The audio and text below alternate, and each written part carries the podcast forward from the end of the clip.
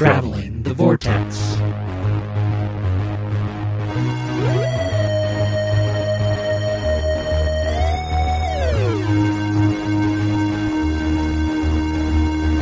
We've joined Big Brother as he watches Winston Smith during episode number 273.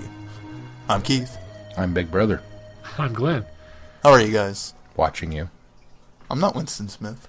I'm watching all of you. Yeah, Big Brother's watching everyone. That's true. Did you guys have a good week? yeah. Yeah. It was off all week, so it was a good week. Did you do anything fun with, with your week off? Um, we took the kids to Chuck E. Cheese because we were going to go to Trampo Rock Ball Laser Park. Trampo Yeah, whatever Rock that weird Ball name Laser- is. Yeah. and uh, on th- Tuesday night, and it so was like they're not a a line out the door, Oh, and we were like, uh, we, by the time we get in there, we won't have time to do anything. And so Mason was pretty upset. So I said, "Well, let's. How about if we went to Chuck E. Cheese? I'll take you to this other place later in the week." He said, "Okay." So I went to Chuck E. Cheese and had dinner and had fun. And then uh, Thursday we ended up going to Trampo Rock Ball Laser, whatever it's called, and uh, in the morning when there was less people. Ah, yeah. And Did you watch we, anything we this- took uh, uh, Mason to see The Good Dinosaur. How was that? It's a western. Told you. It's good. It's cute. I enjoyed it. What else? I think that's it. We watched some more Fuller House because Holly and I are watching Fuller House. Did you watch anything this week, Sean? Or do anything fun this week? Um, I shot a commercial with a really cute dog. Yes, you did. that was fun. Was Cody in a commercial? He was. For Paws in the Park, which isn't going to be in the park. He's got quite the ego now. He, Where's he's Paws a in the TV Park going to be? It's going to be at uh, Topeka West High School. They outgrew the park. um, Mel and I finished Agents of S.H.I.E.L.D. season one. And um, what else we watched? We watched Lucifer. Where are you at on Lucifer? Are you up to date? I think so. And then uh, Venture Brothers, which if you're not watching, oh my god, uh, this may be the best season they've done so far. It's just continue the, the break. I hate I hate saying this. I hate saying this, but I think taking a light, a nice long break between seasons did, Helped. did them a world of good to recharge the batteries, and and it's some of the best writing they've ever done.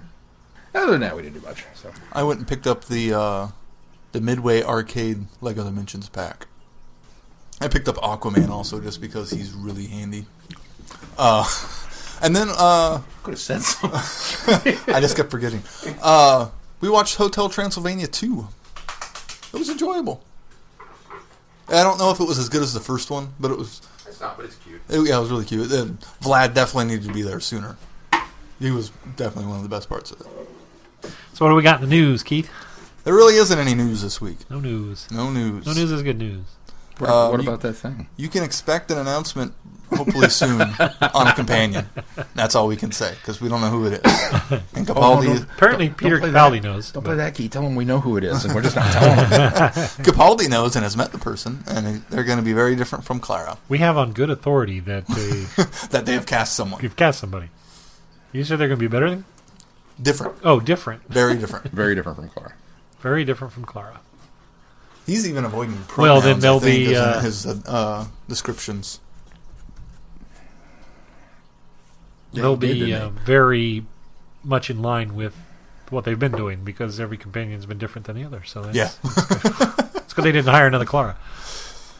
Well, and it's really anybody's going to be different than Clara because Clara has such a history with the Doctor and knows right. so much stuff, and that's kind of what Capaldi points out in the interview. That's it for news. Shall we move on to feedback? Let's- Yeah. Our bit of feedback from this week comes from Dr. Phil. He's sent in some audio, so let's give it a listen. Hello, Vortexans. Hey, it's Dr. Phil, and I am in Springfield, Illinois, about to head down to St. Louis for Palm Sunday concert. Um, and just wanted to say hello to um, all of the listeners of Traveling the Vortex, and I will catch up and I will send in some regular feedback as opposed to this, which quite qualify as irregular feedback.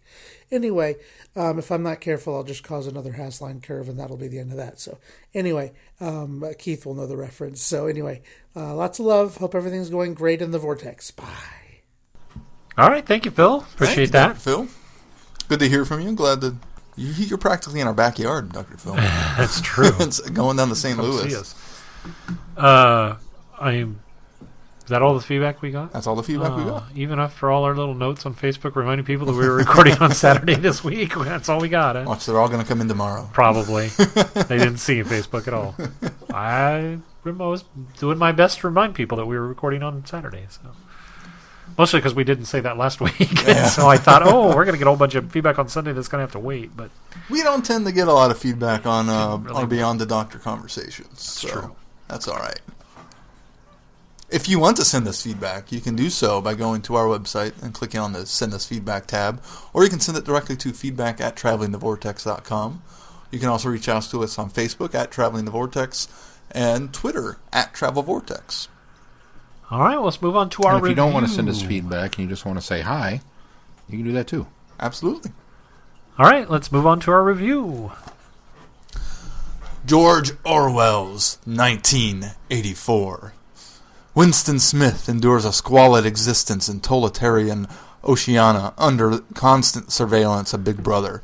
But his life takes a horrifying turn when he begins a forbidden love affair and commits the crime of independent thought.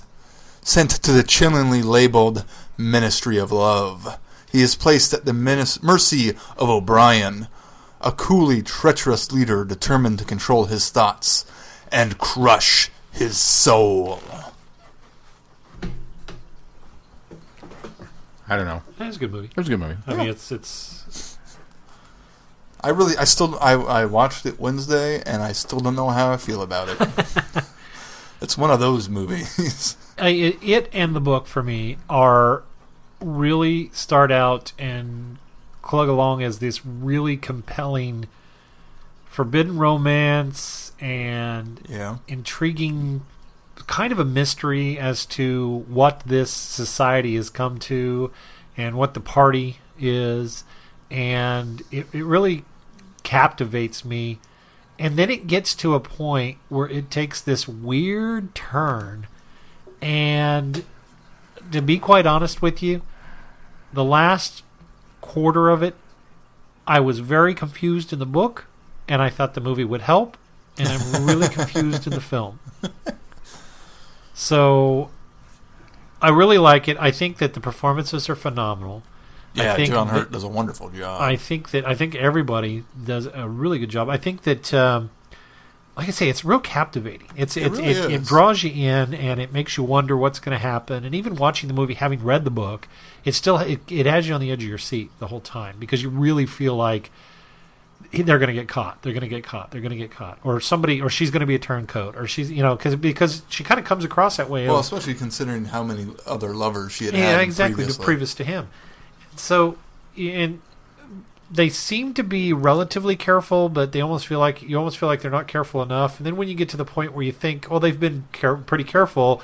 then then you find out they weren't, and Yeah. it's but it's this it's this weird forbidden romance story for the longest time, and then it becomes this weird establishment thing, and it's just from the point where he goes to the ministry, he's taken to the ministry of love, and I, I, I will admit that visually, visualizing it, it made a little more sense than when I hmm. read that part, those parts in the book. But then it's it like I'm, I I, it's, I think it's trying to make a point, and I think it does about the brainwashing and about the the how much of a control that the party has over its its group Yeah, and how much control it could potentially have over all of society eventually. Because you get the impression, especially more so from the book, that it's really just a, a faction of, of this isn't the, this isn't the government Hmm. It's yet. just Oceania. It's, it, yeah, and it, it's it's just about made its its complete stranglehold over everybody. But they have they Hmm. referred to that the other groups, and I can't remember what they called them, but that that don't necessarily have the same amount of uh, restrictions that people within the party have especially the outer party and the inner party. And then you almost get the impression that what's the the main guy's name? Uh, uh, John Hurt's Winston. character, Winston. You get the impression that Winston potentially could have moved up into the yeah. The upper inner party and uh, much quicker or or easily had he not had these doubts and this stumbling uh, block and sought out the resistance, which ends up being the wrong thing for him to do. Yeah. So it's it's intriguing all the way up until the point where Orwell seems to be trying to drive home the message of the book. And I think he does it, but it, it comes across a little esoteric's probably not the word, but so surreal that it it's really hard for me to kind of wrap my brain around what happens, what happened there, other than the fact that he is being tortured and brainwashed. is being tortured and, and, brainwashed, and and, But and, the, but and the, the, point that motivations behind the, doing those things are kind of muddled. right, that's the problem yeah. is the it, the motivation is other than ultimate power, and even shades of ultimate evil. Yeah. Um, like like and, and what they're trying to achieve by doing this because I don't I'm still kind of fuzzy on what exactly happened to him in the end. Was he brainwashed and sent back into society? Did they kill him? I kind of they kind of left it almost gray, so you kind of were left to kind of make up your mind on your own. What I suspect the the, the endings there because the, there's a lot of doubles throughout this movie. There's a lot of images on pictures that show up that are people that he knows and and, Yeah. and, and that kind of stuff. And when he, he he walks past that cafe earlier in the film, the guy that's on TV confessing is in that cafe. Oh, He- He's an older version of, of that guy. He doesn't quite look the same. He's a little more haggard, but it's him.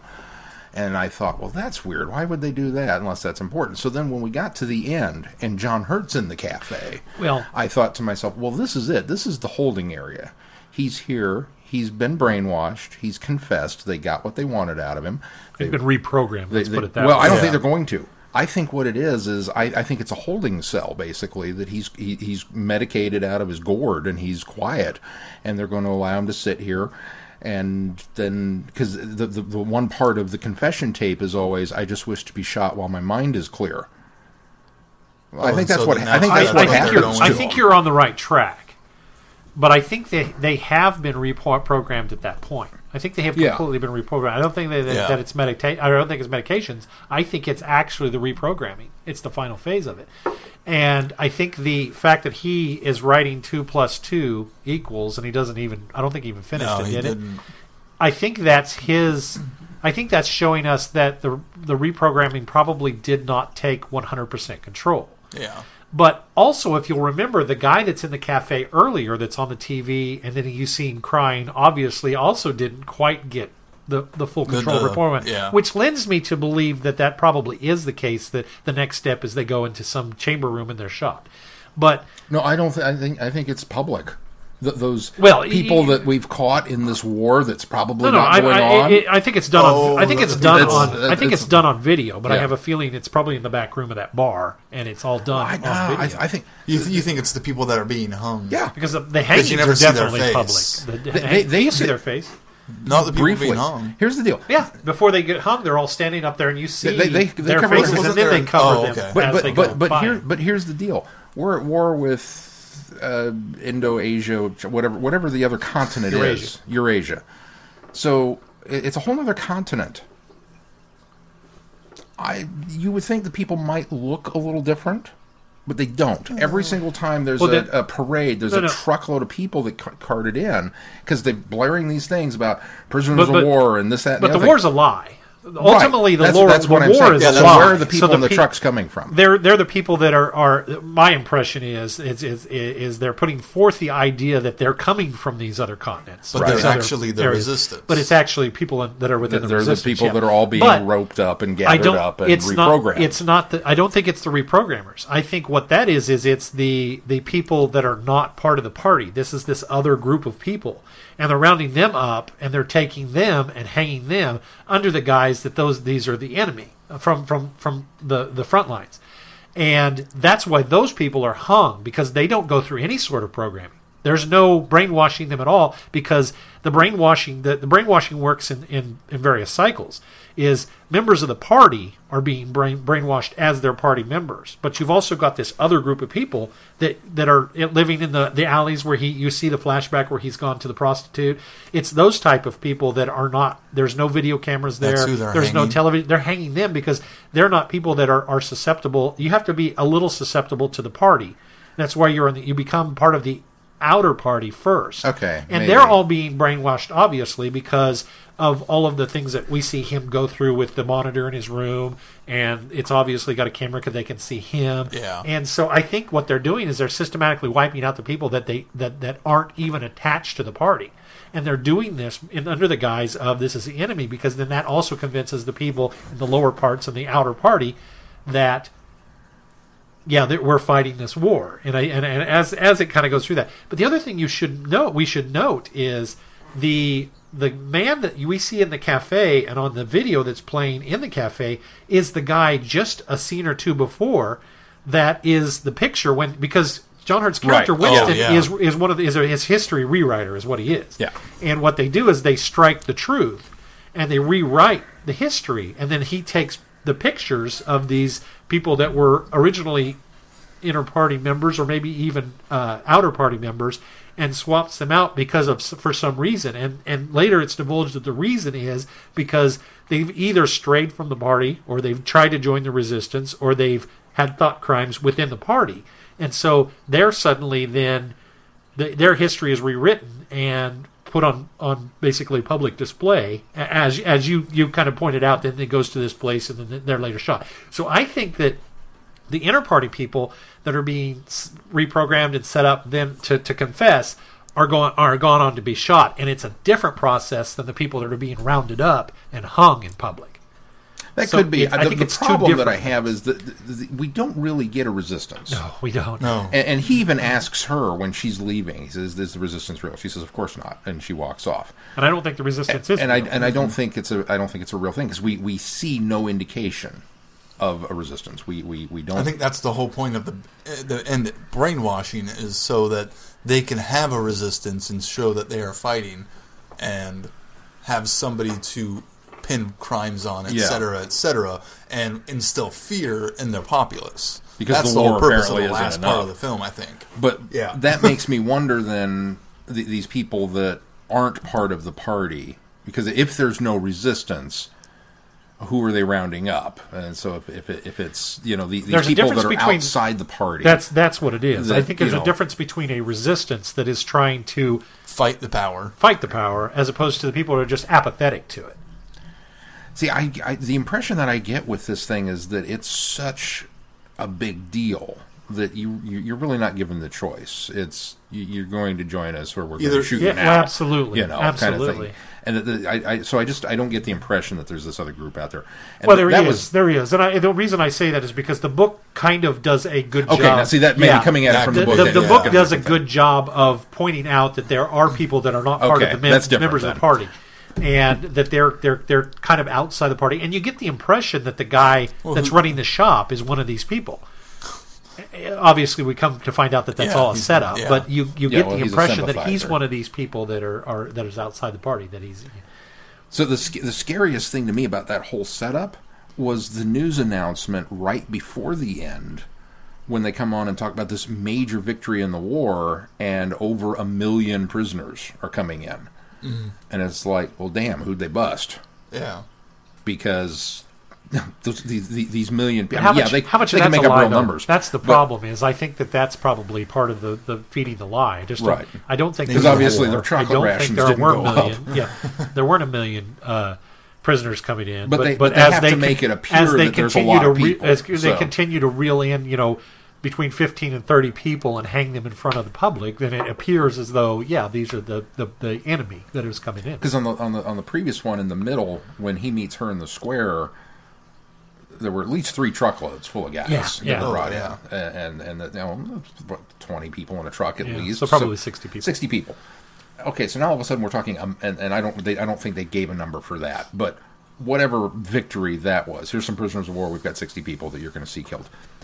We've got a million. Okay, that's that's a lie so big. You've got to be able to back it up with something approximating a number that I but can't I don't, count. I don't you know think what I they mean? have to, and the reason I say that is because he's working in the Department of of uh, rewriting history, and at one point they're no longer at war with Eurasia, Right. They're at long war with Pacifica or whatever it was the other one was, and the problem that you find is then they're all rushing to rewrite the Eurasia stuff that they had just been doing. Yeah. And that is a way, that's another piece of the mind control of convincing the people that are already somewhat sucked in on the inner party that, that you're, you're, they're basically brainwashed enough to start believing that, oh, we never were at war with Eurasia. We were actually at war with, and, and, and just accepting it. And that's the, Yeah. that's the weird thing that's hard to grasp to, for me to wrap my brain around is this whole this whole change in, and I think it's part of the whole idea that that, that they, we kind of drill down to in the microcosm in the in the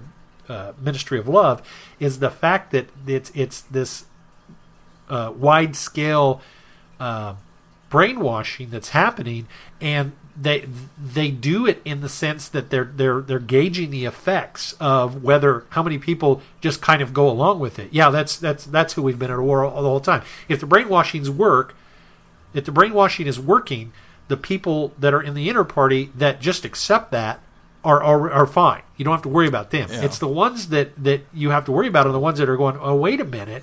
Well, we that- were just at war with Eurasia, and the point that's brought home is is the guy that's doing the brainwashing, which was Richard Burton, wasn't it? Yeah, Yeah. is uh, telling Winston, you know, who who we were and he says, or, you know, he has that conversation. Well, we were at war with Eurasia. Well, obviously that that was the key. That this is a guy that the brainwashing isn't working 100. percent So we have to take these this group of people a step further and try to reprogram them here. And if that reprogramming doesn't work, then yes, I think you're in line with the fact I that then they go on. I wish to God I could see five. Do you really wish you could see them, or do you just wish that you could tell me you could see So them? So that gives me the impression that the party believes that there are enough people in the outer party that are susceptible to brainwashing without having to go the extra mile. Yeah. There are the individuals, which we see. Winston's one of them. The guy that we saw in the video in the bar must have been one of them. That that the, the programming somehow doesn't work, and if the second phase of re, of reprogramming somebody doesn't work either, then they go on to be uh, executed.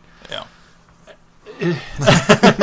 My brain hurts just talking. And, and there was a lot of that that I kind of picked up, and was I almost had the opposite reaction from you, Glenn. Is I it took me a while to get into the story of what was going on because everything was so foreign, so different, and then having not read the book, I wasn't entirely sure. I wasn't until it was he was rewriting the history of the guy sitting in the cubicle across from him that I realized he was rewriting history. Oh, there was a lot of that stuff. It, it wasn't as clear to me, and then I kind of understood the f- now, even now, talking about it more, even more so, kind of had a good grasp on why what was happening at the end part of it. So I almost had the, exact opposite reaction.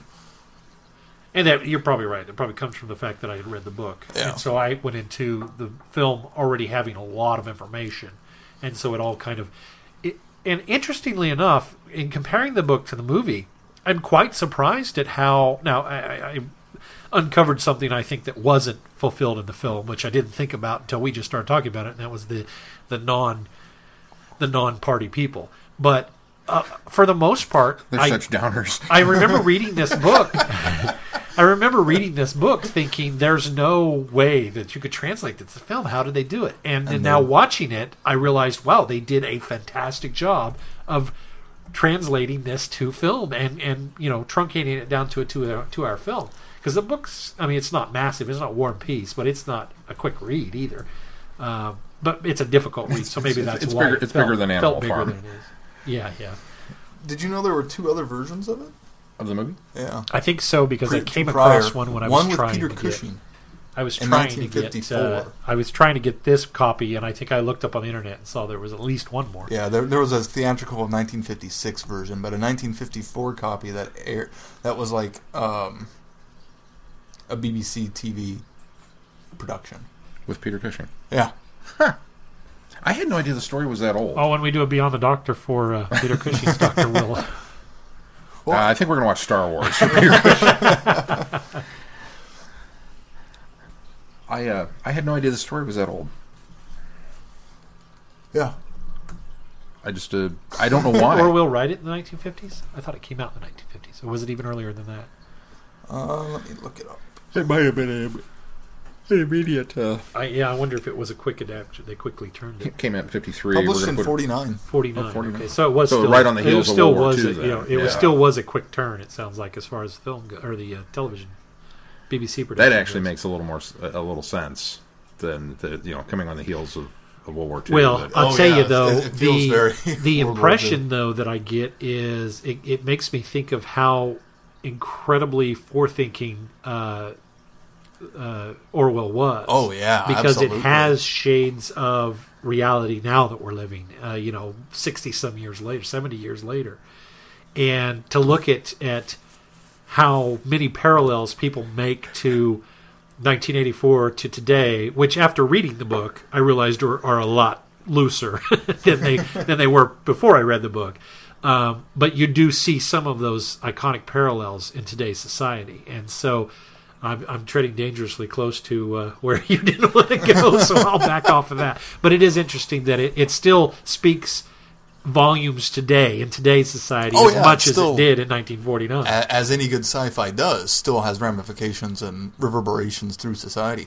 I, I which did- is frustrating because of all of the sci-fi that should have the dystopian sci-fi should not be the ones this, that we this- can relate yeah, to. this is the stuff we should be going. Aren't we glad we have evolved beyond that? But no, Yeah, uh, it it's one of those things that I think I, when I did the review, it was uh, uh, as much as people equate 1984 to today's society, it's really a farther reach than some other science fiction that I've read.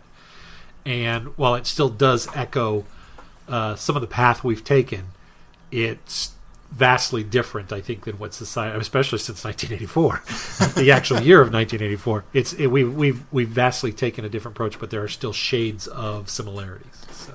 And I didn't realize how much influence the story had on just other sci-fi and dystopian stories later down the line. I mean, not I obviously haven't read the book, but just the film itself, there were so many shades of so much of the teen dystopian that we have right now. Isn't that There, interesting? there's a lot of it there. we talked several shows ago about how I had mentioned that it just really feels like I'm tired of post-apocalyptic uh, fiction. I'm tired of the the gray future that we have, the post-apocalyptic look at the future, uh, and I long for the 1950s through the 70s, and then again with Back to the Future with the the more bright. Encouraging future Yeah. that, that we used to get, Kind of that Star And- Trek yeah, future. back back in the in the from the fifties to the probably mid eighties, we got this rosier picture of the future, and it wasn't until the nineties and on that we started getting this. And I, I long I'd for even that, some of but it it's in interesting. squarely in the 80s. well, yeah, but it's interesting to Demolition Man. That's a future that I. it's interesting to though look and see that this came out in 1949 as a book, and realize that it goes that far back. So Yeah, well, and I think a lot of that also is uh, if it came out in 1949, I don't know when it became kind of standard reading in school, but then those people would be out of high school making film, well, and then if it had a big influence on them, they would then go in, in turn make similar stories. I had the option to read this or Animal Farm in my eighth grade reading class, and so no, was. I don't eighth- rememtle having the must option, but high I read It was Animal high school, Farm. ninth I read grade. Animal Farm too. I don't. Yeah, and so an I. I picked Animal Farm, so I had read that one, but um, that and uh, Fahrenheit 451, which is another dystopian, which I ended up reading that one as well. But When are they going to make a, mo- a good movie version yeah, of 'cause that? I, I, I've- keep hoping. I've i keep hearing. I've seen. Do it. I haven't seen the full film, the original one, but it, I, as much as I watched it, was so drastically different, drastically different Mm. that I gave up on it. Sorry, se- segue there. I, I'm a big fan of that book. Like, That's keep- one I haven't read either. I kind of keep need to. waiting for somebody to tackle that one and be like, yeah, No, nothing yet. Um, I think it's interesting. Keith mentioned that how much uh, the what was the word you used?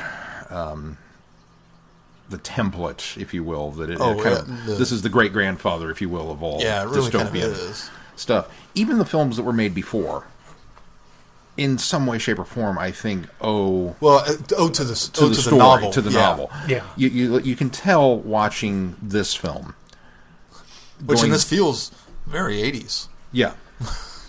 but you you can tell watching this movie, George Lucas had to have been influenced by the book when he made THX eleven thirty eight. Oh, no, yeah, I, I, yeah, I kept, absolutely. I, I kept paralleling that as I was reading It, It's the book. ve- it's yeah. very much there. You can tell that you know when they made Blade Runner.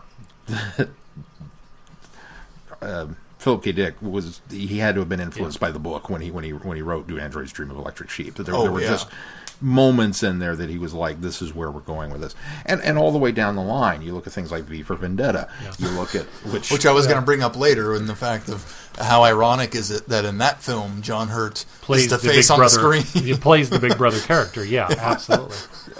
I don't know the John actor has become full circle. I don't know John Hurt personally. I would like to think John Hurt took a great deal of perverse pleasure, and just Yeah. that he thought that it was a just cool joke. yeah. You know, Well, and I wonder I, how much of that was on purpose by the directors. I don't know. it's interesting if we get into this, but I think that the, there there are two tracks of patterning science fiction, and one track takes the Orwellian version, which is the dystopian future, and the other track takes the um, H.G. Wells version, which is not necessarily dystopian. It's always very bright, Yeah. futuristic. And so, hopeful, yeah, thank you. So you've got dystopian, you've got hopeful, and it's interesting that you could drill everything that that has been done all the way back to both of those two authors.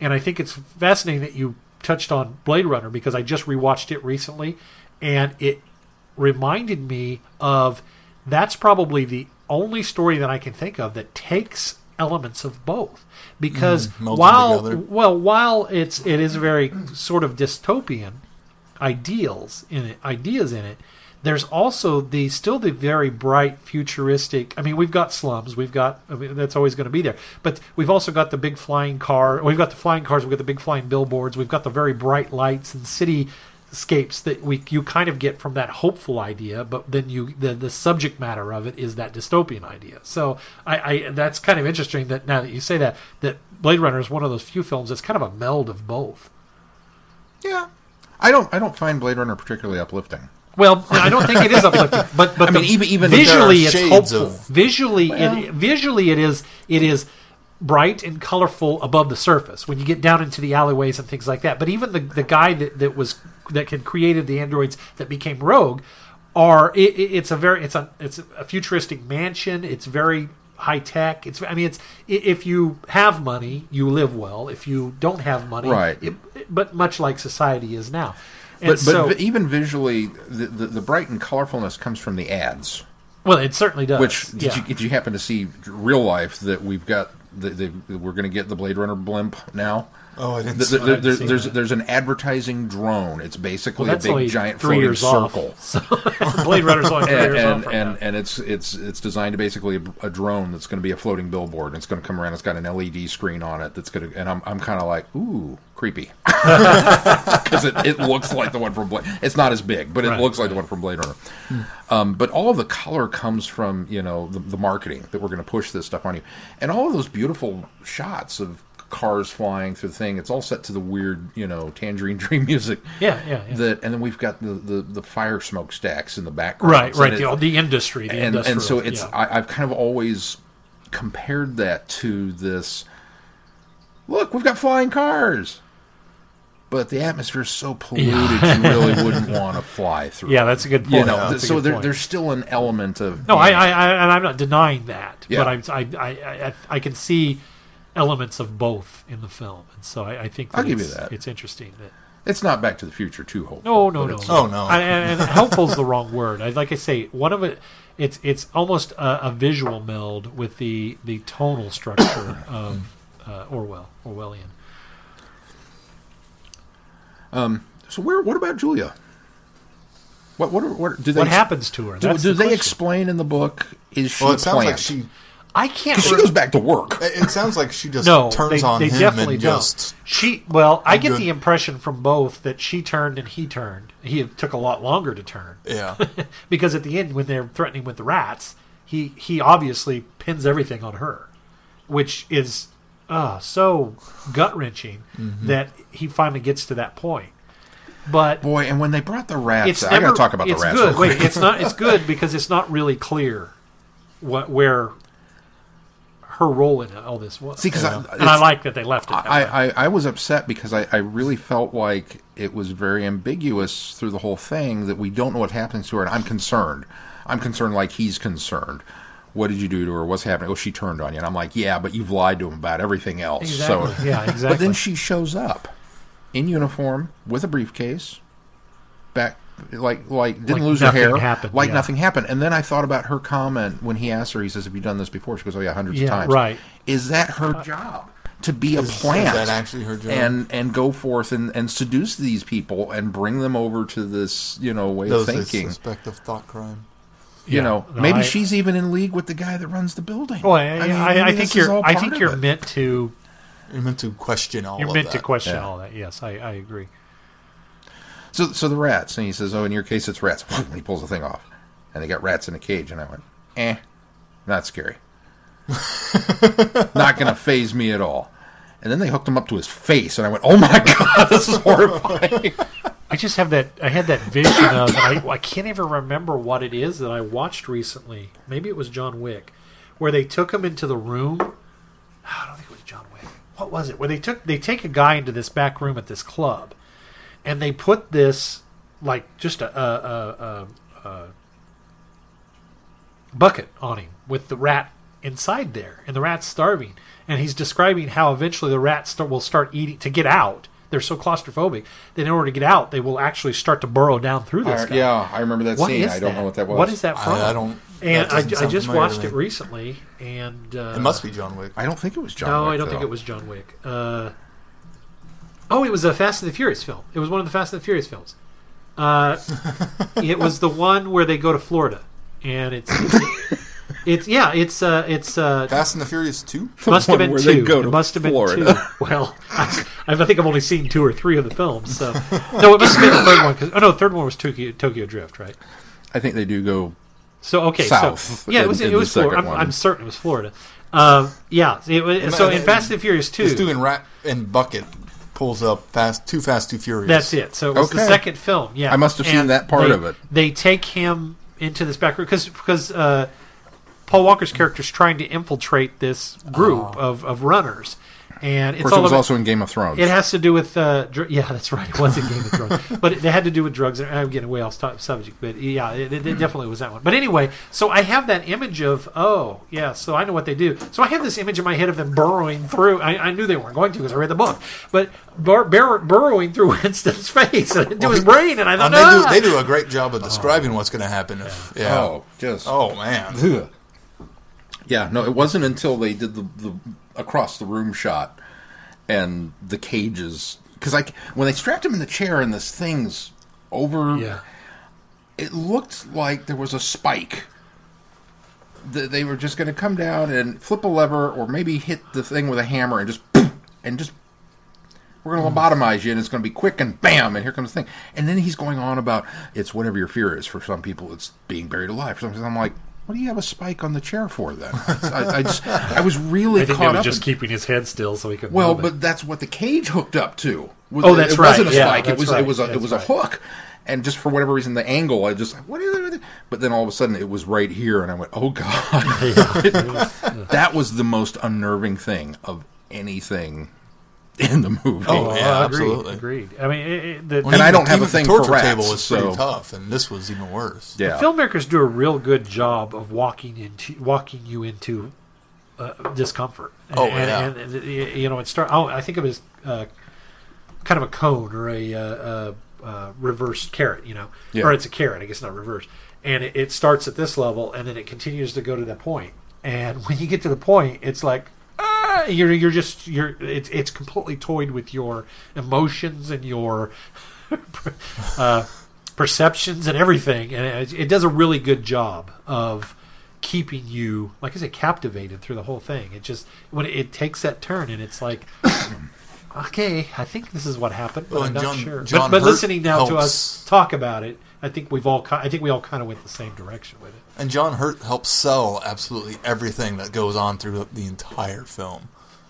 That man's looked old since he was young. I thought the same. It started, and uh, Mel came down, and she went, "Wow, he's young there." And Billy did the same thing because he, he stayed up with us uh, for uh, Friday Night Who last night, and so we watched, you know, Time of the Doctor. I was like, "That's the War Doctor." He went, "No way!" I went, "Yeah, that's him." Wow, he's so young. And Mel came down and he went, "Wow, look at him. He's so young." And still looks old. There's just something about John Hurt's. I don't know. It's his eyes or something. that- he's just, he's got lines. in his yeah, face, he around his eyes. forever. It's just he's got a real British look too, though. You know, it's just I, I I'm sure every British listener out there's cringing, going, "Oh my God, you think we all look the same?" But He really there's wasn't a real that young there's a then. look. He was so- 44 when filming the film. Well, eh, come on now. I'm But, gonna, I mean, it's not I'm like- gonna be 44 it's in not two like he months. was I don't think I look like I was. Well, no, but it's not like he was I don't look 18 during this film. still, I don't think I look as young as John Hurt looked in that movie. and I've still well, I've got a year to go, but yeah, it's it, it's a good it's a good movie. It's it's it's nothing that I it's not it's certainly nothing that I could rewatch anytime soon.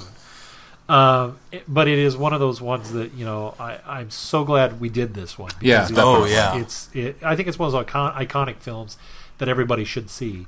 Uh, I think it's a book that is tough of a read as it is. I think it's one of those books everybody should read. well, it makes me want to read the book even more. I mean, the Oh, book's kind of absolutely. always been on my "I'll get around to it eventually" list. You know, It's- everybody's it's definitely got one bumped of those it lists. up on my list. It's, it's bumped it up now, and I think that's probably a good thing. Having because normally I would always try and watch the movie first. In this instance, I feel pleased and justified that, that we went the other way because I think that You've always wanted to read the book first. You mean? Yeah, is that not what I you said? You said watch Yeah. the movie first. Because No. I like to watch the movie first, and then if I like the movie, then I go read the book. Yeah, so I'd rather I'd I'm not gonna invest I'd rather that- read the book. I'd rather read the book. I, I don't want to invest that amount of time into a book if I'm not if I don't know if I'm going to like it or not. um, But yeah, I'm I, I feel, I feel down by the movie. justified with this because it's like now that I've kind of got this, and, and maybe that won't be fair to the book, but now that I've got a preconceived notion of what's going on, I feel like I'll be able to tackle it a little It'll help better. and- clarify things, I Yeah, you know, really kind of delve into it. Well, it. I know it was one of those books that I, I got done with and realized, okay, I'm glad I did that. And it felt like a mammoth effort. But on the flip side, I kept going, I will never read this again. I'll never have to read this again. And it wasn't until I saw the film that I thought, okay, maybe sometime I'll go back and revisit the book again. You know what it reminded me of is Brazil. Yeah, yeah. Well, Not without funny. without the dark humor, Yeah, because there's no, No dark humor humor. in in this. this. there's no humor in it at all. But but still that kind of same yeah. oppressive and then a forbidden love and Yep. that kind of stuff. Yep. So I mean that's another Which one. I don't know uh, which maybe came first. maybe but, also inspired by well, obviously I mean the book book came- obviously Yeah. came first. Yeah. but obviously inspired, probably inspired Terry Gilliam, Gilliam, to yeah. do this, to do this, to do Brazil in, in the style and way that he did it. and the mo- the movie even came after this movie. It was 85. Brazil was 85. So um, yeah, Is there's, Brazil really that new? I didn't realize that. I say new. That was still thirty some years ago, but Doesn't yeah, feel like it, No, does it it? doesn't. It, it, It feels, feels like it feels like an older film. Seventy yeah, something. It does. It really does. I think it's the style of Gilliam's films. Yeah, That's 'Cause even true. even Fisher King feels old, and I, I mean, by old I mean like it's been around a while. And I and I saw Fisher King in the movie theaters when I was Fisher King was what 87. I was in high school, so I'm probably later than that, eighty nine, I bet. But 12 Monkeys, I think. is the same. 91. Fisher King was 91. Yeah, so 12 Monkeys, Monkeys, feels yeah. like it was not made in 93 or 94, whenever Yeah. it came Yeah. out. That's got to be his style. But so many of them can be traced uh, back Twelve to. Monkeys. I reviewed that, so that must have been ninety five. I think you're right. Eh, well, yeah, I think you're probably right. I thought it was earlier than that. Well, I still think it's earlier than that. Nine, it was 95. It feels I, earlier I than reviewed that, but- one for when I would used to do movie reviews on reviews on television. So You were in television? you knew that. You were in movie reviews? I'm in television now, but I don't do movie reviews anymore.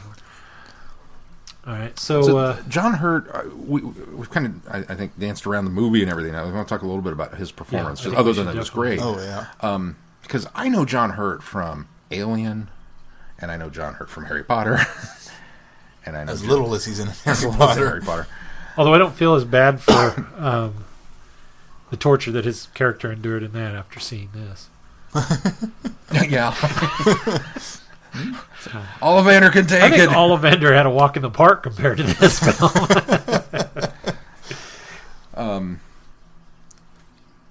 trying to think what else I know John Hurt from. I mean, he's V for Vendetta. I mean, he's he's he's Indiana done, Jones. Indiana Jones. He's Crystal done Skull. so Yeah. much, and and that's just not even scratching the surface of of what Well, he's really been in. That it's funny that you say that. I Oh, don't boy. think he's been in a lot. I mean, it's uh, ma- mainstream, and we we sit here we name off all these mainstream films, but We he's name no, off all these sci-fi films. well, he's no Harrison Ford or Clint Eastwood or you know. oh he's- yeah, no, no. But it, I, And, uh, his when, when they parts announced always John Hurt for the the fiftieth, I was all excited, and Sarah said, "Who's that?" yeah, and, and I think that's the case with a lot of people. Yeah. and I think is it's it just that because he's got strong geek cred? I think it's because he's always and he's always such a secondary role in everything that he almost everything he does. Yeah. V for Vendetta, uh, Alien, even he's he's uh, he's sidelined at the about halfway through. Yeah.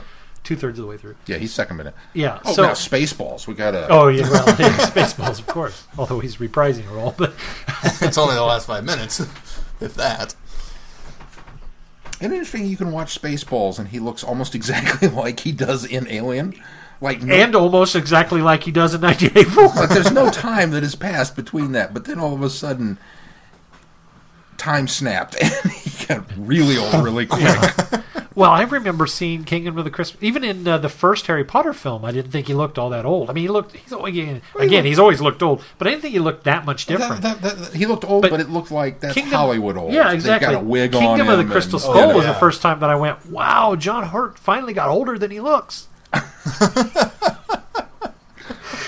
imagine doing and the Crystal Skull would probably it would probably do that to you. It'd probably make y'all older. than you Hush, hush. It's a fine film. It's I'm an the best. apologist for it. It's not the best, but it's a fine film.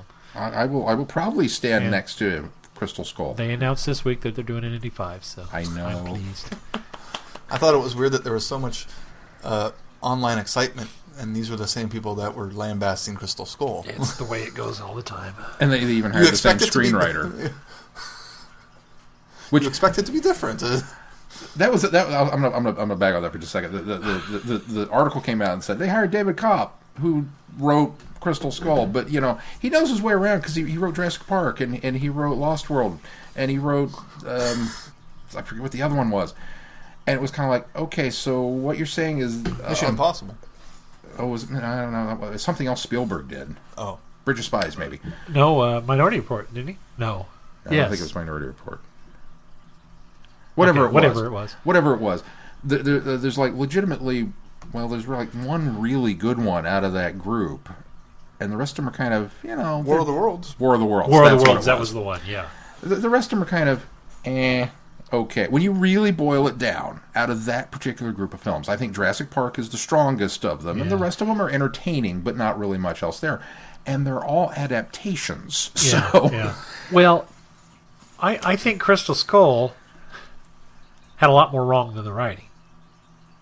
yeah. I think it had. It, I mean, th- th- that's the thing is, I, I have faith in him as a writer because I think he has written some good film, and I think that despite the fact that he wrote Crystal Skull, it was a story that was Lucas, and I, I have lost a lot of faith in Lucas. It was a story that Lucas came up with, and I've lost a lot of faith in Lucas. And I you, think when, when you hear a that's lot of the problem. behind the scenes stuff, you hear a lot of what was shoehorned in. Well, by and and Lucas, and, so- Yeah. and Shia LaBeouf, I think, was a huge problem with that film. I think that the character was fine. I just think the actor was the wrong choice. So I, there's there's a lot more wrong with what happened there than the writing of that film. Yeah, I would agree. we'll cover this on our sister podcast, Flicks with Friends, at some point. I think I know what we're doing for our first we, week. we, we, we might have to do that. I'd be I'd be down for that. But um, yeah, it's John Hurt. Is, so so what, what, Hellboy. What was the other one that you threw out? Oh God. He was something else that it's like okay, I know John Hurt, but then it really between Alien and then all the recent stuff. I felt like there was this huge gap where I really I don't I couldn't pin down anything that John Hurt was in specifically. Now I'm aware of things like he was in the Elephant Man, which I have Which to was confess I've before this. never seen. Right. Um, but um, you know, Oh, he was phenomenal in movie. You got to see that. 1984, and um, there was um, one other like really big one that was kind of earlier in his career, I think now, and I can't remember what it was. So I don't Big know. one. I don't remember. What He was in Contact. Oh yeah, he was. again. he was another, Hadden, another small role. but another small role in another sci-fi Yeah. film. Yeah. Another late in his. Rob Roy. yeah. So I'm not just going to go through. Yeah, his yeah, that, that's just it. go Though through is he, he's but- always a second banana. He's always a secondary actor in everything that he's done. That's big, especially I think, especially in the '90s. There in the '90s, he was doing a lot of stuff that he was very much the sideline character, but that's kind of Do, do you who think he, he is. just? Yeah, I mean, do you I think, think that's he, kind he of the kinda roles just, he takes. I- Just wanted to do that. I mean, I've never. I- I, know he does a lot of uh, plays. That's just but it. I, wonder think if he he's done a lot of same stage, and I think he's Stage done a lot of BBC television probably as well. I wonder if he that's what- chooses the same kind of stuff there, though, too. well, I don't know. Look- haven't- I looking at his IMDb, uh, what, even if they're small roles, it's a variety of stuff. yeah,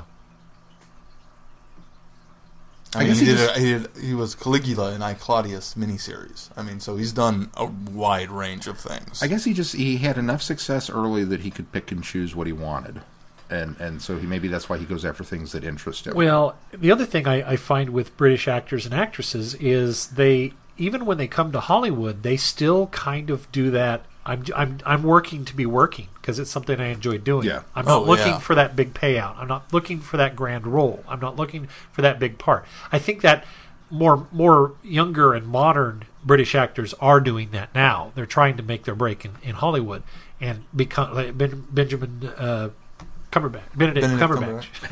I never can get his name right. Benedict Cumberbatch, I think, is one of those actors Or- doing it. David Tennant, maybe even trying. Tom Hiddleston. But I think uh, that, that there there is a generation of British actors that act because they love to act. They don't act because they love the fame. Yeah. And I get the impression that John Hurt is one of these actors that does it because he enjoys the job, not because he's looking for fa- fame and fandom and and, and the big butt block. They probably they would love it if they got one, but I mean, I I'm just saying, I don't think they're seeking that out. I think Dame Judi Dench is one of those people. I think Helen Mirren is one of those people. I think those are the people that now, because there's such this British flavor that Americans are craving, they're now finding big blockbuster roles as well. But I think they're all those type of people, and they're not ashamed to go back and do stage and Oh, yeah. television, and that's why you still see them on TV today. And it's because they all have that wonderful mentality of I'm an actor and I act, so I just do what you know the jobs that are there and available.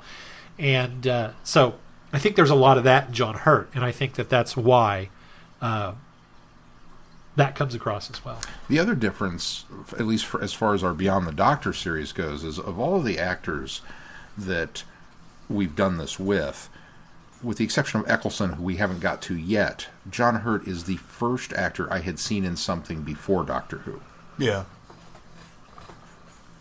Does that make sense? It- it does, it does, all, all, all the other actors that we've done this with, I know them from Doctor Who, and that's kind of why we were excited to do this because it's like, hey, we're going to go out and see what else they've done. Of course, I I think think Hurt Pat- is also Pat- kind of a an anomaly in the fact that he was the Doctor in one story so late in the run.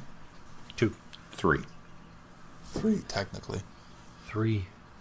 Night of the Doctor. Night of the Doctor, Name of the He wasn't Doctor, a knight. Day of the Doctor. Well, we got that. His voice Yeah, and I- his shot. And at the very end. I don't count that, but yes. And he's credited. yeah, no, you're absolutely right. But uh, yeah, yeah, but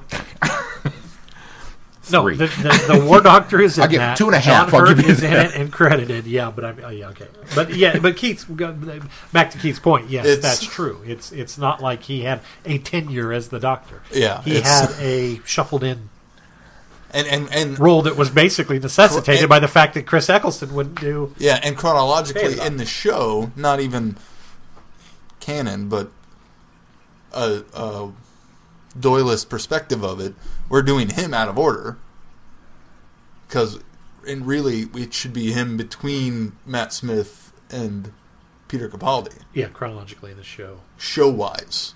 But So we're- that we're- also we're- adds to the We're doing this catalog whole, we're for doing him. this whole thing out of order. So We're doing the whole thing, or uh, so that adds you know, even we, we more put to him his before Christopher back Eccleston, catalog. but Christopher Eccleston was a doctor before John Hurt was. Is what You see he's what I'm saying? right. It's So- so show, that gives- John Hurt's, time. John Hurt's Yeah. the retroactive doctor. Yeah, is what so it gives him a bigger back catalog of films you could have seen him in before he was on the show. yeah. That's what I'm trying to say. Right. Okay. So if we eliminate, if you go to his IMDb page and eliminate everything from what ninety six, if, if or, do we really, do we want to go after Doctor Who the movie, or do we want to go to the relaunch in two thousand five? I'm, I'm I'm trying, yeah, I'm trying to trying to grasp what you're. I'm, what- I'm what playing you're devil's trying- advocate. That No, if- I, if- I know what you're doing, but what are you If, doing? if, if you eliminate all of the John Hurt films from this year forward, that now would not count if we did this and placed this when it was actually well, I think set. I think his point is that John Hurt didn't become a doctor until 2013. right.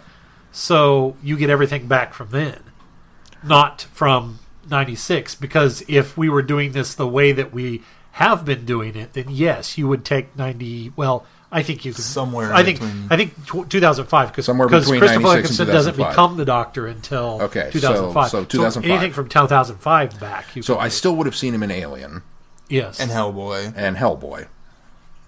because Crystal maybe Skull not much came out after that. Uh, 'Cause that Sorcerer's Stone. Oh yeah.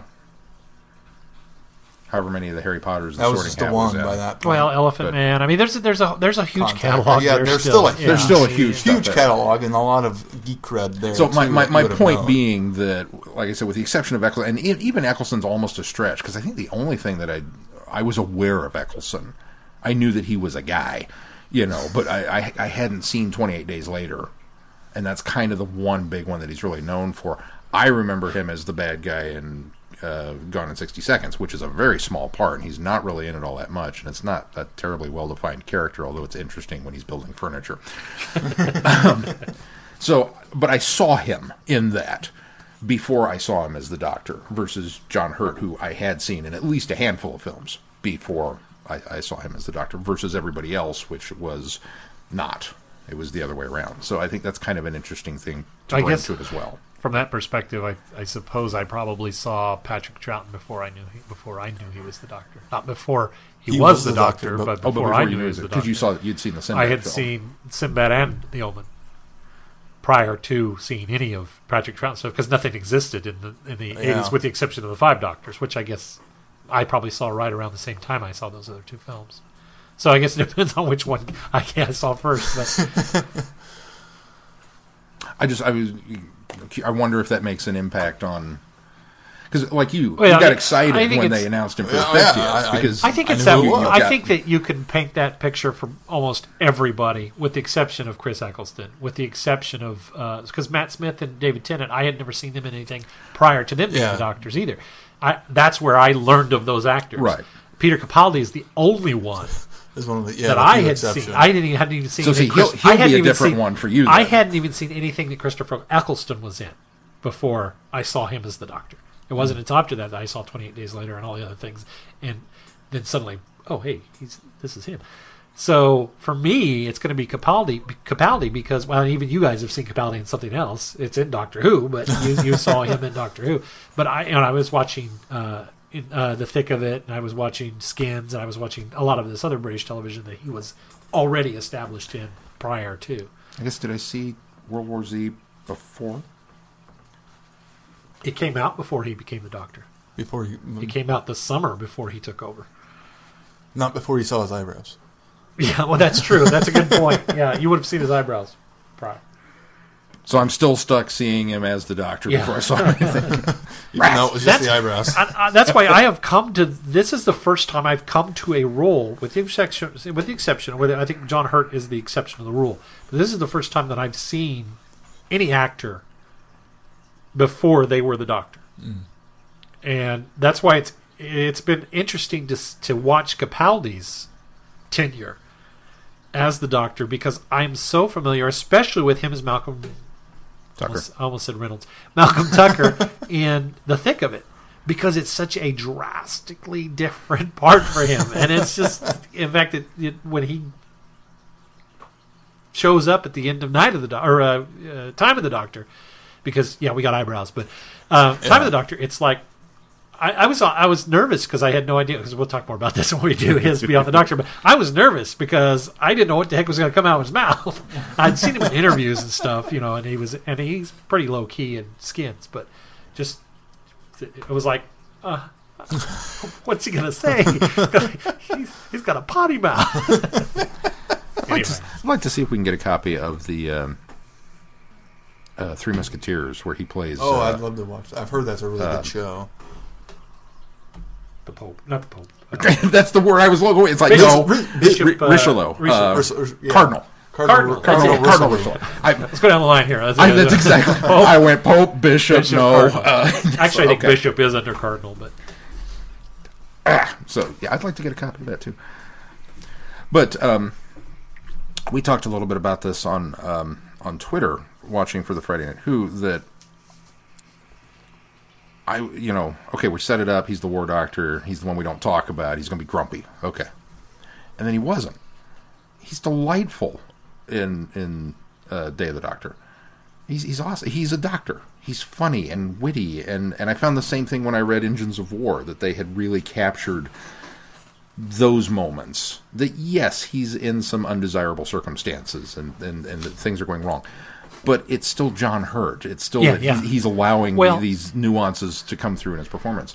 Well, and I've, I- I've always got the impression that he may have tried to disavow the name of the doctor because of what he was doing, but I never got the impression that what he was doing was ever that bad until it was in, when he thinks he pushes the moment. Right until Yeah. he does the yeah. And then that's when the other that's he when uses he tries to forget that incarnation because that shadows everything that he did during the war. Yeah. Even though what he did during the war might not have been as really bad as he thought it was. Well, like I'll- Engines of War. I'll it wasn't it- really that. Uh, That's just it. I'll take it one step further because I think Engines of War is built around the familiarity of the Doctor that we get from Day of the Doctor. But with the exception of Engines of War, we don't know anything about that time between Yeah. the Eighth Doctor and the Tenth Doctor, or until he shows up.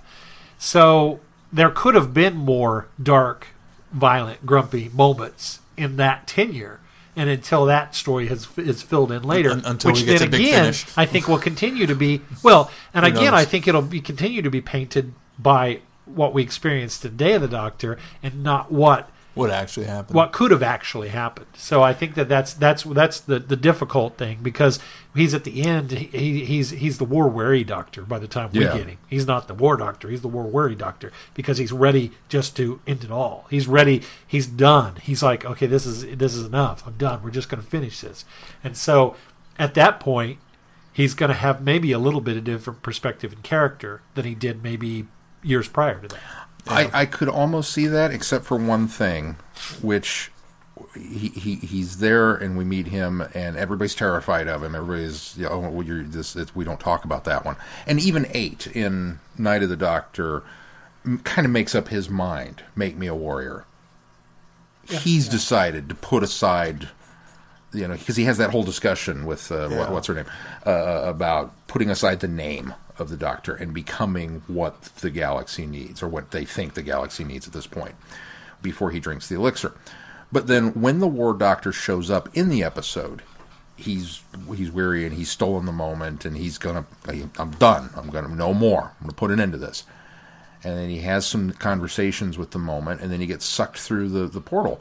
And his first line is, "Anyone lose a fez?" Yeah. And it's like, who's this guy? So if, if he was grumpy and and war weary at that point, I don't know that he'd be able to turn it off and immediately fall back into the or, or put on a persona of being this happy-go-lucky because all of his interactions with all the other people the joy on his face when he's sonicking the the Yeah, the, the thing with them and going to wipe everybody's memory. But- there, but there are genuine moments also, of joy there. I also get the impression, though, that, that some of that comes from the fact that, that ten and eleven rub off on him. He remembers Yeah. what he's what he was like and what he will be like again. that could be. And so I think that I got it. But, and but he gets, he's getting to be the doctor again. yeah, but based on your argument, which I can concur and see, then I go back to what Keith said and agree with him in the sense that it's more of what the, that moment did that painted his past. It's it's more of, of the action that he took is why we Because don't talk he- about he- it he because he did remember he did he come to didn't say he it. did come to that point that he did and and when you he, when he, he didn't remember meeting any of them at all throughout the entire thing Right. because it snapped back. and when you right because well, they, he wouldn't because it's current time. Right for any, him. anybody Right. right it, well any, anytime you cross the timeline it's only we we perceive the only anytime you cross the timelines it's only the latest or the last the most incarnation version, that yeah. remembers everything Right. everybody goes back to and like he said kind of snaps back to where they were the other thing that the, the the reality of it is we continue to say well he didn't use the moment well he still used the moment and that's all they ever say until he used the moment it's not until he pushed the button it's not until he, Yeah. he and he still used the moment He did, in this yeah. case true. so you would remember him using the moment you just wouldn't remember what the result was Yeah. And so he assumes he destroyed everything. And from a certain point of view, he would still believe that. yeah Yeah. But this, I'm sidetracking. I'm sorry. We're not really reviewing. Well, at Day least the now Doctor, we're but talking about this and not Kingdom of the Crystal Skull. we're actually talking about John Hurt. I just that, that that to me is one of the things that makes Hurt's performance in Day of the Doctor so outstanding. Is the fact that Oh, yeah. I was prepared to, like the Doctor, fear this guy a little bit and be very uncertain of this guy and what are you doing with this guy, and even in all the little, uh, you know, cartoons and things that people have kind of posted that, that you know have everybody in a line and then there's a gap and the war doctor standing there, and eight and nine on either side of them are kind of looking over their shoulders like, eh, we don't know about you. And it almost makes me angry. It, it's it's almost just a little. That's not fair because he, he he's the doctor. He's just Well, and as, Ten says, he was the doctor when it was impossible to be the doctor. yeah. He's just he, he's the doctor that made a bad decision. He had one off day. You know, is is what it boils down to. Oh, and he was he was faced with an impossible choice and chose the only solution he could find. Exactly. It's- and so I, I really, really hope that when we get to the big finish stuff, that we get more John Hurt as that doctor. Yeah, and, I think we will. the- but again, I think that even though any- this is going to be set during these terrible events, that's just it, though. Anything Yeah. that we get will be painted. The brush will be used to compared to what we got Day of the Doctor, as we did with Engine of War. Sure. because that's what everybody has to compare the performance and the this the uh, character to, and so everything we get beyond that won't won't be what we perceived from uh, Day of the Doctor. No, Name of the Doctor. It'll be everything we got from Day of the Doctor. right. So I just I just hope that that's where they actually go with Yes. it instead of going. Well, he wasn't dark enough. to I think the- they will. you know, no, I, so- I think they will. I think you're. I think they'll go the way you're thinking. But we'll find out. We're going to put that on the schedule soon because I realized that we don't have to know anything from the other big finish stuff. Nothing No, this is- yeah, in. this is so just a let's just, standalone let's just get it on and What's, get it done. what, and I think what's interesting is that I that sound like John we're Hurt, trying to get done with it. Let's get it on, and get Let's it get it done. on and No, get I just done. want to get to Because it. there's already two volumes out I'm already probably just going to start on it anyway. I'm so excited for more, especially after watching Yeah. 1984, a movie that has nothing to do with Doctor Who, And but rewatching has Day of the everything. Doctor. Yeah, has everything to do with John Hurt, and now I'm excited And- to listen to more. And isn't it interesting that the John uh, Hurt that we got, and just that you and I rewatched, I, I've seen it again the, recently. the, the, the, the lighthearted, the fun, the John, not the John Hurt that shows up in 1984. No, no. Right, now, right, again, uh, right. circumstances, you know, different, but there's there's not a glimmer of, of enjoyment, even in the sexual moments, even in the, the, the romance, even in this, it's more of a content, you know, Yeah. finding somebody to latch on to kind Right, of right. uh, kind of attachment than as opposed to uh, you know a genuine love uh, that, that makes you joyously stupid and happy and, and that kind of stuff. Although he, he almost you almost get shades of that towards the end of that romance. Yeah, you almost, see it get- going there. especially since I think she's the one that sort of drives him. It's it's the romance and the poetic aspect of it that kind of drives him to seek out the resistance, because I think that he's he's always had these thought crimes or these doubts, but it wasn't until the romance really kind of blossoms, and I think he really ultimately falls in love with He her. feels the that he freedom. feels Yeah. well, and he, and I think The it scene also in front of the window, is it- exactly yeah, yeah. It's it's just that's the first instance that I think he really gets yes that, yes Yeah. yes. and then they come crashing through the wall. And, You hear the voice, it. and then the picture falls off the wall. And, and the I kept thinking, movie takes this dive. I kept thinking when they were Not in a bad standing there way, at the but- window and he's commenting on the old woman and her singing. Is like she can see you. You know this, right? she can look up and see you, and she's going to make the report. I mean, come on. You can't Yeah, that's, just- that's kind of You're what I thought it was hiding gonna go out. to. Don't stand in But front if, of I, the upper if I window. remember right, the book even implies that she was even in on it. That she wasn't as you know. Oh, really? That she was part of the. It implies that she was part of the ploy. She was part of the spying on the. Uh, Really? Yeah. Uh, which is it's it, because she he notices her more often and, and hears her singing all this in the book and there's there's a real almost unconnected warmth you get for this character this woman down into how carefree she is and and the the joyous sign, song that she sings when everything is is the way it is in society and you almost start to really kind of admire this woman to and then for later to imply that she was probably in on all this it's like ah Well, gut you know punch who- again. Double gut punch. the, the neighbor's kid who was randomly hanging out in the Oh. hallway watching him come up the kid, stairs. that kid's in the book more too. That Oh, kid, yeah, and that kid's accusing uh, Winston of thought crimes much more than just the one instance. That, that Now, that I'm he not crazy. The other guy that wound up in the cell with him for a brief time, This is the guy who was trying to borrow Sanders or- from you. yeah. Yeah, that's his kid, right?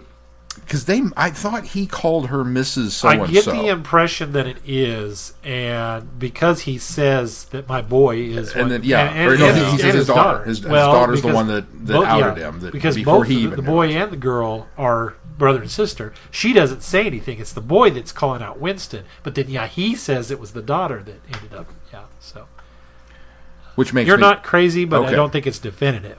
Well, I'm not wrong about that one. I may be crazy, but I'm not wrong.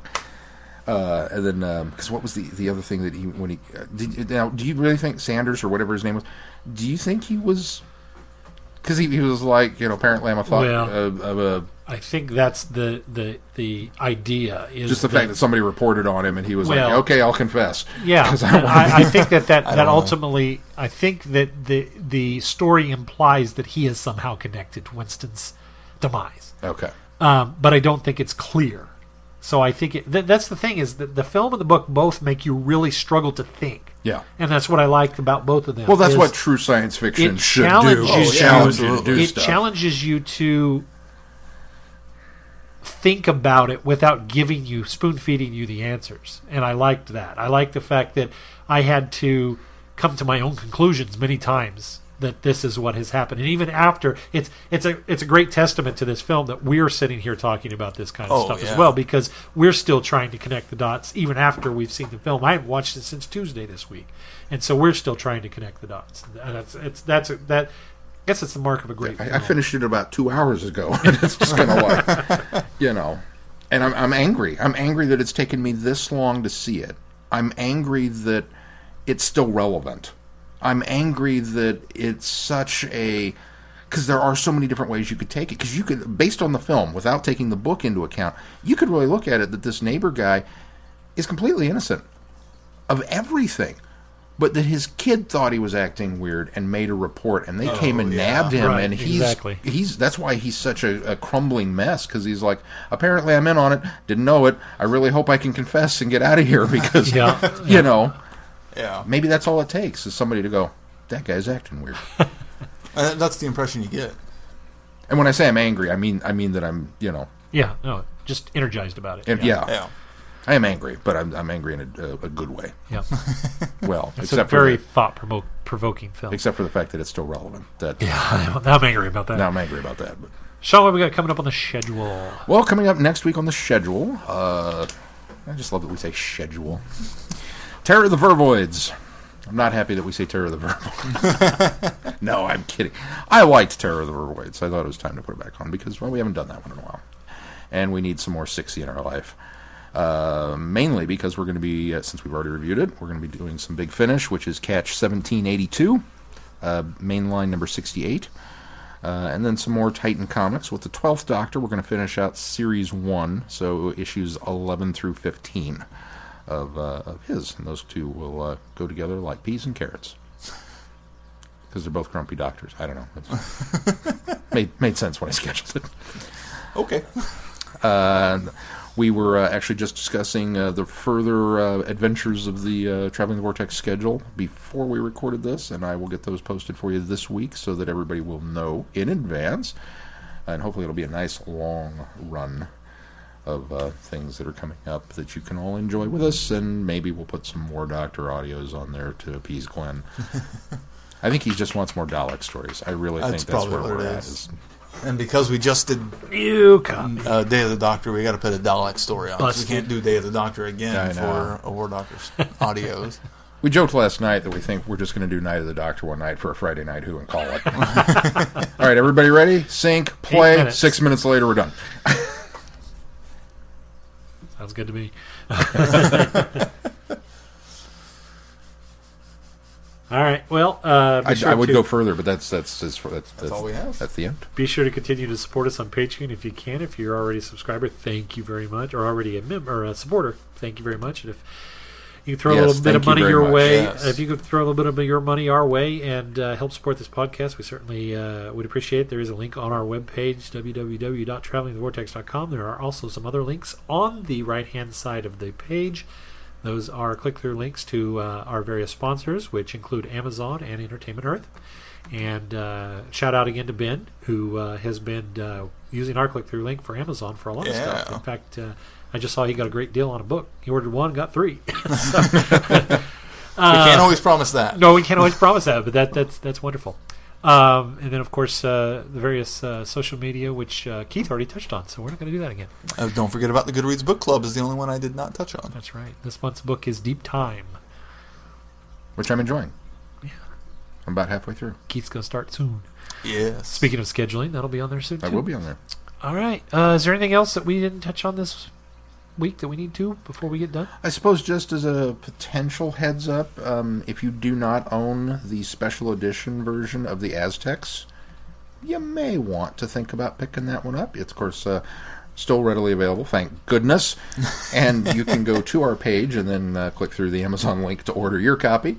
Um, I, I'm I'm not going to spoil the reason being, but I will say that there's a special feature on there that uh, would would make uh, uh, something that's coming up down the road would make your life a little bit easier if you had that. So I better get mine ordered because I don't own that one. Yet. it says I don't think I own that one. I better actually have that one. special, edition. special edition? I have the special edition because I waited. All right. Well, if that's going to do it for this week's show, until next time, I'm Glenn. I'm Sean. I'm Keith. Cheers.